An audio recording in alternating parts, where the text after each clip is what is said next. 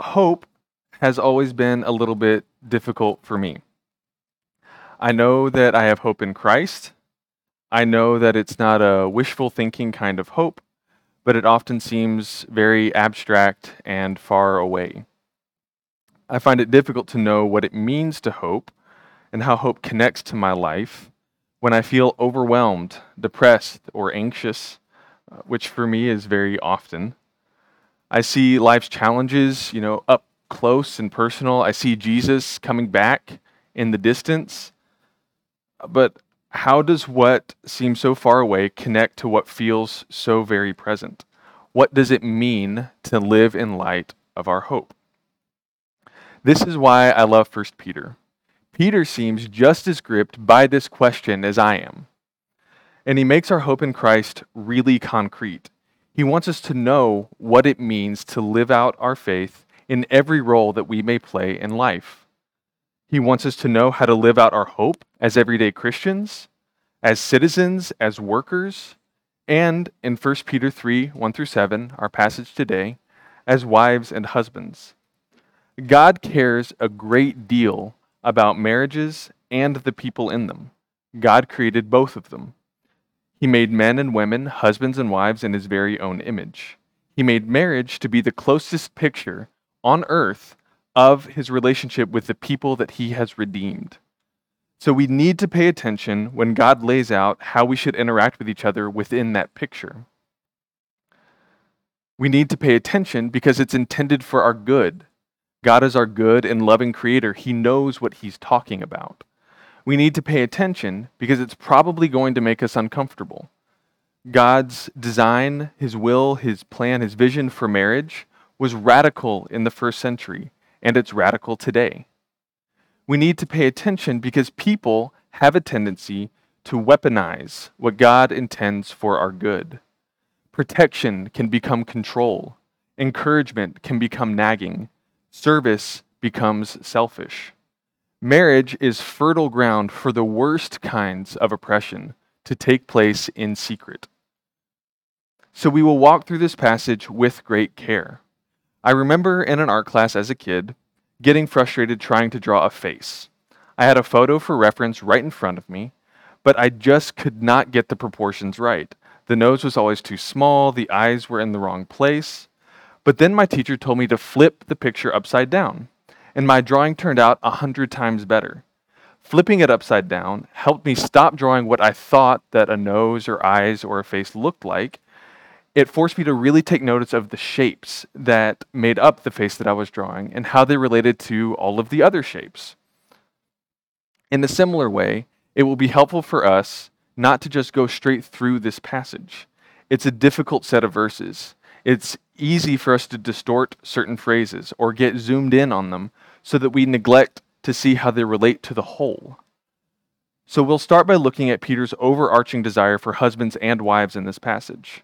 Then we'll say, then we'll see what he has to say to husbands specifically and what he has to say to wives specifically. If you are not in a relationship right now, if you're single, please don't tune out. This passage is directed toward husbands and wives, but it also shows us the kind of men and women that God wants all of us to be, regardless of our relationship status. Our key word for kids or teens today is courageous or godly. So you have two words. Tally up every time I say these words, and after five weeks of tallies, you'll receive a gift card from Pastor Gary. After the sermon, we'll have about fifteen minutes to discuss two questions. I'm going to go ahead and give you these questions because I want you to go ahead and be thinking about them even as we walk through the passage. We're going to talk about both godly and ungodly wives and husbands. What is one way that you can be more godly in the way that you act toward your spouse, girlfriend, or boyfriend? If you're single, what is one way that you can be more godly in the way that you act toward the people that you care about the most? We're also going to talk about how we think about manliness and womanliness. In your mind, what makes a man masculine or a woman feminine? How do those things line up with God's values? So Peter wants both husbands and wives to courageously live out their hope in Christ, by continuing to be godly husbands and wives even when they suffer. Peter begins his exhortations to both wives and husbands with the word likewise. He's connecting both of them back to the passage addressed to servants. So in what way are husbands and wives like the servants that Peter was talking to before? Last week, we saw that Peter exhorted servants to continue serving well regardless of the treatment they receive. They should not return evil for evil. Instead, they are called to imitate Jesus. Jesus also suffered for doing what was right. Jesus also endured, knowing that God would redeem his suffering. In Jesus' case, God did it by using his suffering to redeem us. We follow a suffering Savior. We follow him in suffering for doing what is right. We follow him knowing that God will redeem our pain too. Jesus' death and resurrection served Satan his court papers. Justice is coming. Just like the servants, Peter wants husbands and wives to serve one another regardless of the treatment that they receive. They should not return evil for evil. Instead, they are also called to imitate Jesus. This is actually what Peter wants for every believer, no matter our role in society. We see this in one, thirteen through sixteen, when he urges us all to set our hope fully on Jesus' return and live holy lives. He says it in two, eleven through twelve, when he exhorts us all to keep our conduct honorable, knowing that our true home is with Jesus. He'll say it again at the end of chapter three, when he tells us to always be prepared to explain the hope that motivates us to do good, no matter the response. In our passage today, Peter says it specifically to wives in verses five through six.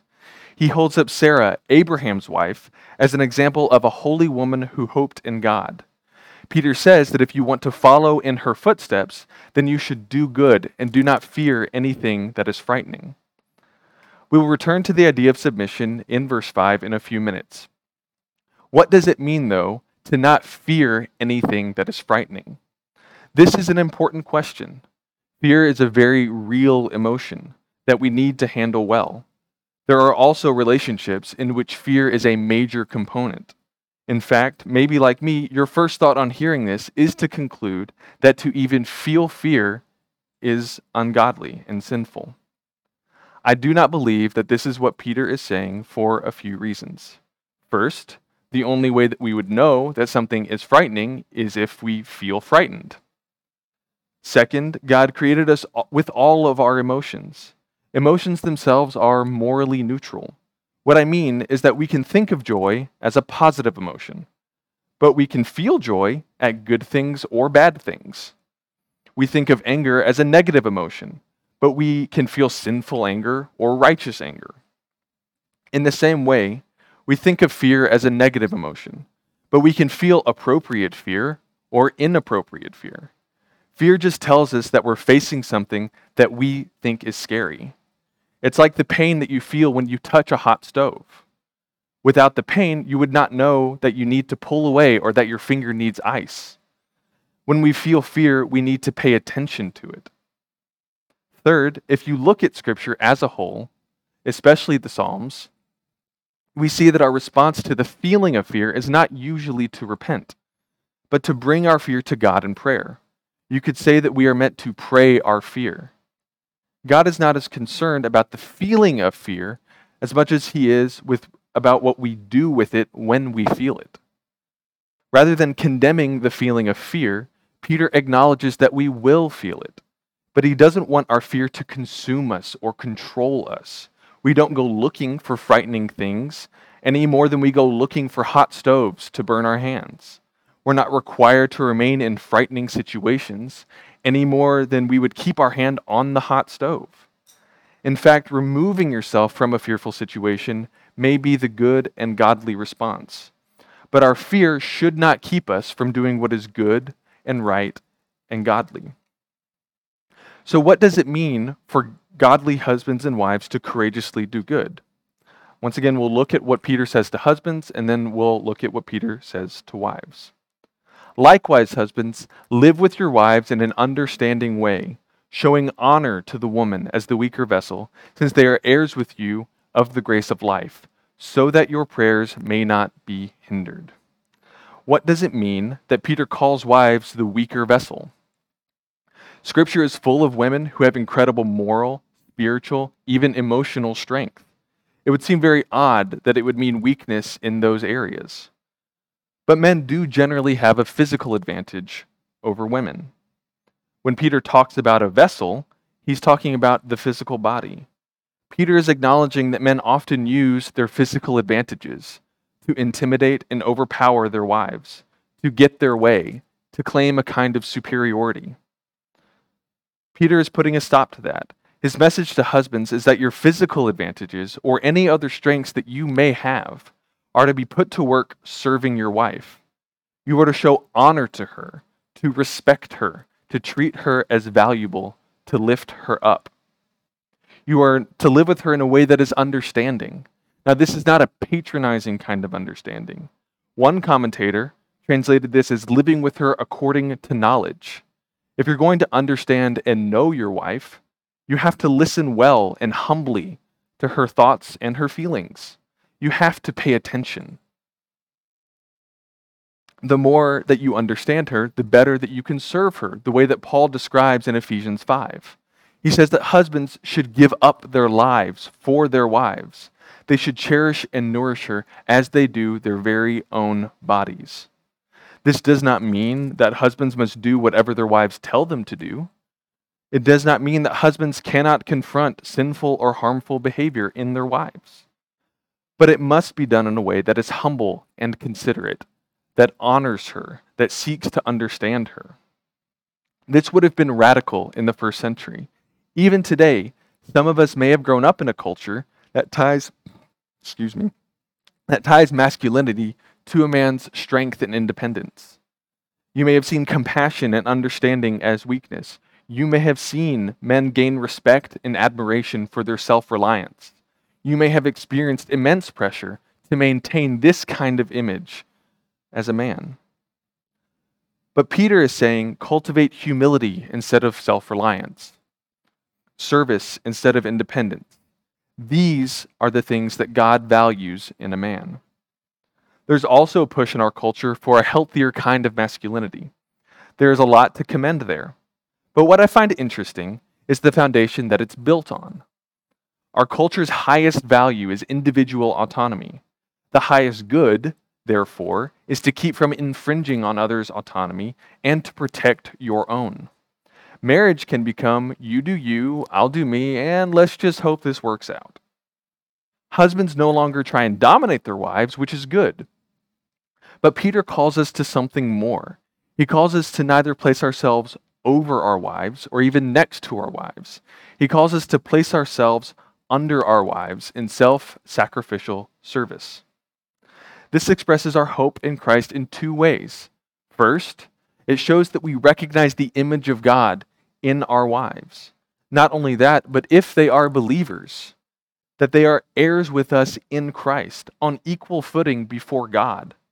Our identities in Christ supersede all others. Second, it shows us that it shows that we know that we will give an account to God for how we have treated them. We have our eyes set on eternity. If we puff ourselves up, if we elevate ourselves above her, if we take advantage of her, then we will have to answer to God for why we have degraded someone made in his image and bought with his own blood. Even in the present, Peter says that to mistreat our wives will actually hinder our prayers. If you do not treat your wife the way that God intends, it disrupts your relationship with God. So husbands are to courageously do good by self-sacrificially using all of their strength to serve their wives with respect and understanding. So what does Peter have to say to wives? For many of us, our eyes probably go most quickly to the word submit or be subject. It, these are important words and we will talk about them. But here's how I would summarize Peter's message to wives as a whole. Wives are to courageously do good by willingly allowing their husbands to lead while carrying themselves in a way that is respectful, godly, self-controlled, and wise. He uses two sets of words, the first to describe conduct and the second to describe character. Peter exhorts wives to be respectful and pure in their conduct. Respect carries the same kind of meaning that we would expect in English. It means to be deferential, to honor the other person. If we show respect to someone, we are not derisive or mean-spirited. We don't cut them down or treat them as less than us. For some of us, purity can call to mind a kind of passive serenity, like paintings of the Virgin Mary. But this is really just to be righteous or godly in your behavior. This is important because people can be really difficult. Marriage lets you see each other's difficultness up close and personal. Conflict is inevitable, but it, be, it, it can become especially sharp if you do not share the same fundamental values. This is what some of the women in Peter's first century audience faced. Though they loved Jesus, their husbands did not. Their husbands did not obey the word. They did not believe the gospel. They did not care to be the kind of men that God describes in his word. Jesus was not their Lord. I do want to be careful here. I am not saying that all non-Christians, non-Christian husbands are bad husbands. There are many compassionate, kind, and respectful husbands who do not follow Jesus. But he would but a non-Christian husband would not be trying to serve his Christian wife the way that she would be trying to serve him. These wives probably longed for their husbands to find redemption and hope in Jesus as well. You may know the kind of discouragement that this could bring. It's easy to return sin for sin. It's easy to give up. It's easy to feel like your perseverance doesn't matter. But Peter's concern for wives, just as with every Christian, is that they do not return sin for sin or evil for evil. It does not honor God, and it does not help your situation. Instead, he says, maintain respectful and righteous behavior toward your husband. If your hope is in Christ, then you can know that your perseverance is not pointless. Peter says, even if some do not obey the word, they may be won without a word by the conduct of their wives, when they see your respectful and pure conduct. Peter is saying God sees you. He recognizes your faithfulness. Scripture tells us that he will reward you for it in eternity. Peter says here that he may even use it in the present to work change in your husband. This does not mean that you are in any way responsible for your husband's change or salvation. Only God causes the growth. Do not judge your own faithfulness by your husband's response. This also means that you are, this also does not mean that you are not allowed to use words with your husband. You should use words to share the gospel. You should use words to confront harmful or sinful behavior. But your perseverance can plant or water a gospel seed where words may not seem to get through. Next, Peter exhorts wives to cultivate a gentle and quiet spirit. These words probably also set off some alarm bells in your head. God has gifted many women with extroverted personalities and direct communication styles. These words are not meant to say otherwise. The word gentle here is very much like the word meek. It means power under control. This is the same kind of gentleness commanded of all believers in the fruit of the Spirit. It's the attitude in which we are to restore those caught in sin in Galatians six, and correct opponents in Second Timothy two. In First Timothy, Paul exhorts his protege to gentleness right before he also tells him to fight the good fight of faith. Gentleness is not passive.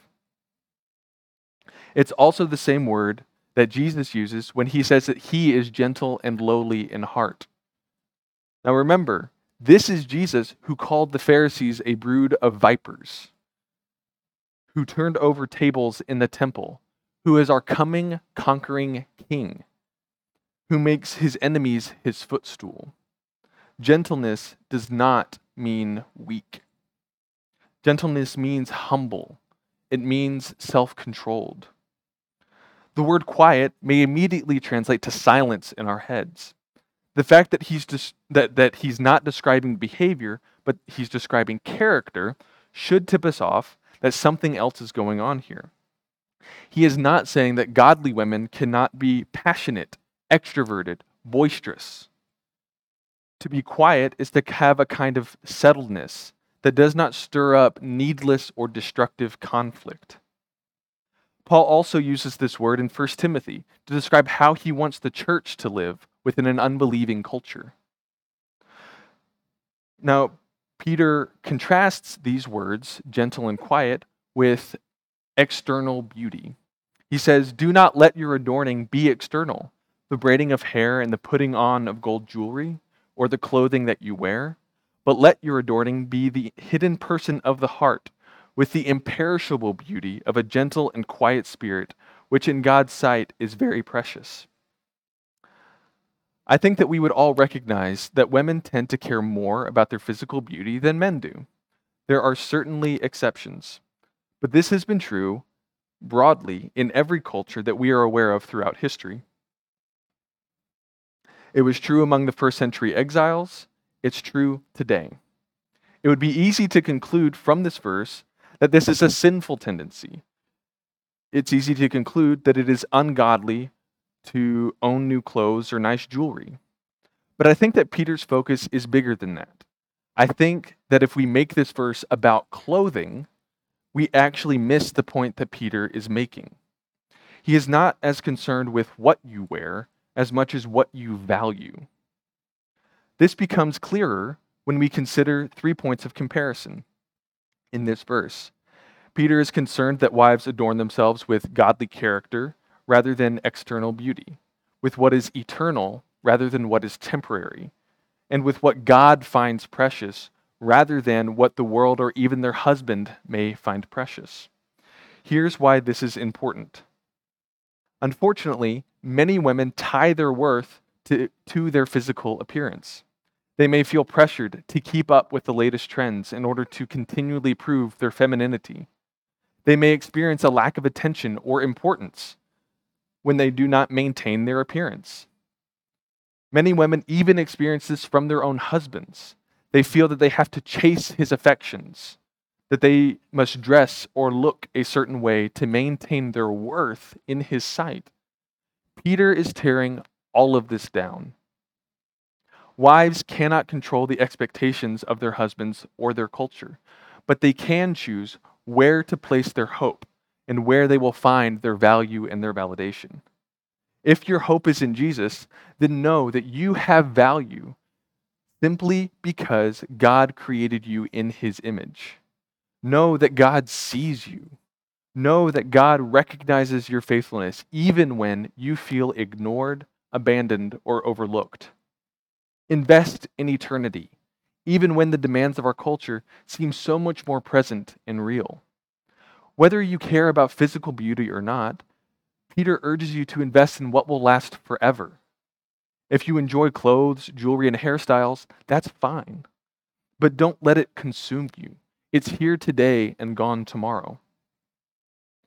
So taking in all four of these characteristics, respectful, pure, gentle, quiet, the picture here is not of a wife who walks on eggshells, who avoids rocking the boat, who chases her husband's every whim, who has no desires or identity of her own.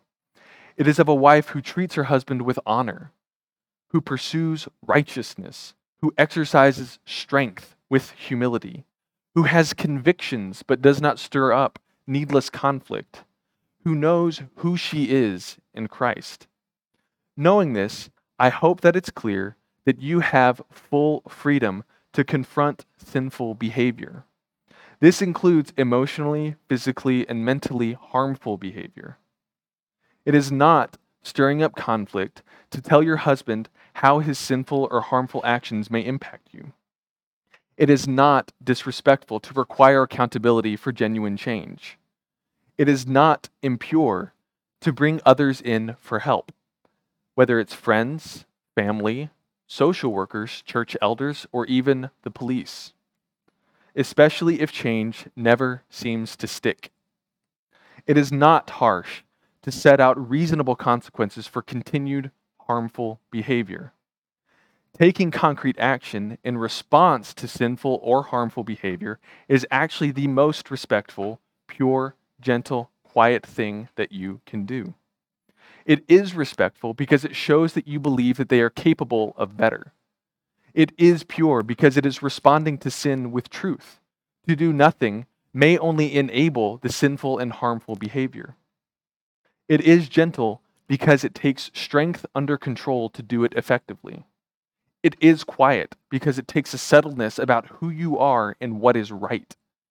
If conflict results from respectful, pure, gentle, and quiet confrontation, then it is a necessary conflict. It is not needless.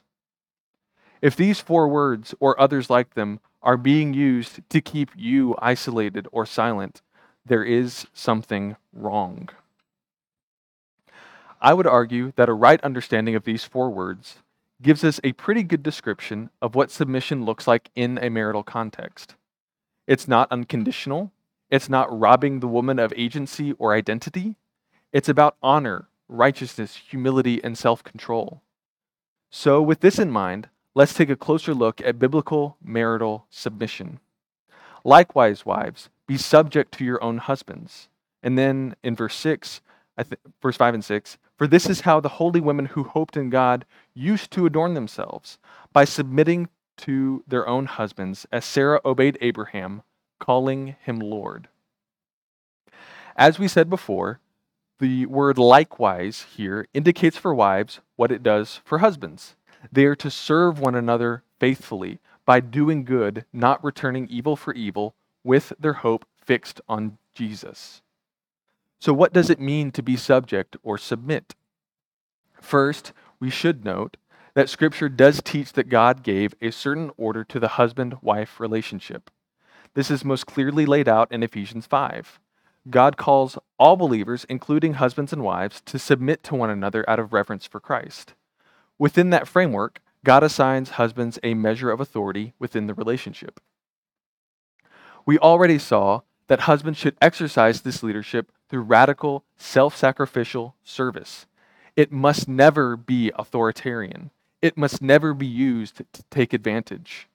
It is not because of any inherent deficiency in, in women or inherent superiority in men. With that being said, it is our responsibility to properly understand what submission means. It is very easy to expand its meaning and application in ways that are not biblically warranted. First of all, no Christian is ever required to submit to anyone in a way that would cause them to sin. This is true for wives as well. Second, the Greek word here is hypotasso. It indicates a voluntary submission. It's the same word that is used in Ephesians five twenty-one that I quoted a moment ago, when we are all told to submit to one another. A wife's submission is an extension of the mutual submission that we show each other. And we would never take our submission to each other to mean that we have to say yes to everything that we're asked to do. This is true for wives as well. She does not have to say yes to her husband's every whim just because it may not be sinful. Third, the word Lord is a term of uh, respect common to the ancient Near Eastern cultural context. Sarah addressed Abraham this way in Genesis eighteen. Her obedience to Abraham was to follow God's leading through Abraham. She faithfully stayed with him as God led them all over the map, and this would have taken a lot of courage on her part. Fourth, I find it noteworthy that a husband is never told to command his wife. He is never instructed to compel obedience. This indicates to me that a wife's submission isn't about obeying commands. These are important distinctions. This phrase, submission, or be subject, and others like it, have led many men to assume a tyrannical kind of leadership in their home. They demand submission and obedience from their wives. But this is completely and totally, absolutely unbiblical. A husband's headship is not defined by his wife's submission. Women, if you feel like your husband treats you like a subject or a servant, if you feel like you cannot make a move without his permission, if you run every thought through the filter of what his reaction will be, then there is something wrong. I want you to know once again that godly submission does not mean that you cannot confront sinful or harmful behavior. It does not mean that you put up with however your husband treats you. You are fully permitted to take every advantage, or every legal and godly advantage at your disposal to address harmful behavior and sinful behavior and to take appropriate action. With all of this in mind, the best definition that I can come up with that captures all of these nuances of biblical submission is willingly allowing and even encouraging your husband to lead you and your family well. The way that this plays out in each family is different. And if you or your husband would like help thinking through what that may look like for you in your relationship, then we and other church leaders would be happy to talk through that. So we've covered a lot of information this morning. We approached this passage in an upside-down way. We broke it apart to look at its individual pieces. My hope is that you can now read this picture better when you flip it right side up. I hope you were able to see how the individual pieces relate to the whole picture. If I were to boil it all down to a few key phrases, here's what I would want you to take away. Peter wants all believers to courageously do good, no matter our circumstances, with their hope fixed on Jesus. Husbands courageously do good by self-sacrificially using all of their strengths to serve their wives with respect and genuine understanding as fellow image bearers and equal heirs with Christ. Wives courageously do good by willingly allowing their husbands to lead while persevering in godly conduct and cultivating godly character, knowing that God sees and recognizes their faithfulness. At several points, I have described possible harmful dynamics that can exist in intimate relationships. Statistically, one in three women within the church have or will experience those behaviors or attitudes from their husbands. Though it is less common, husbands may also experience similar behaviors from their wives. If any of those descriptions resonated with you, please know that you are not alone. We love you. We want to help you figure out what your godly response should be. It is never sinful to ask for help. Come talk to me, to my wife Evan, Pastor Gary, or Tracy. If you recognize any of those harmful dynamics within yourself and you want to work on those, you want to change, we also want to help you figure that out. We love you too. It is not shameful or weak to ask for help. No matter where your relationship is right now, be proactive. Find, uh, sorry, read books, listen to podcasts, attend conferences, let other people in. Single, dating, married, older, younger. We learn so much simply by seeing how others do things. What is one way that you could be more godly toward your husband or your wife, your boyfriend or your girlfriend? Or if you're single, what is one way that you can be more godly toward the people that you care about the most? And then what makes, in your mind, a man masculine or a woman feminine? And how do those relate and compare to what God values?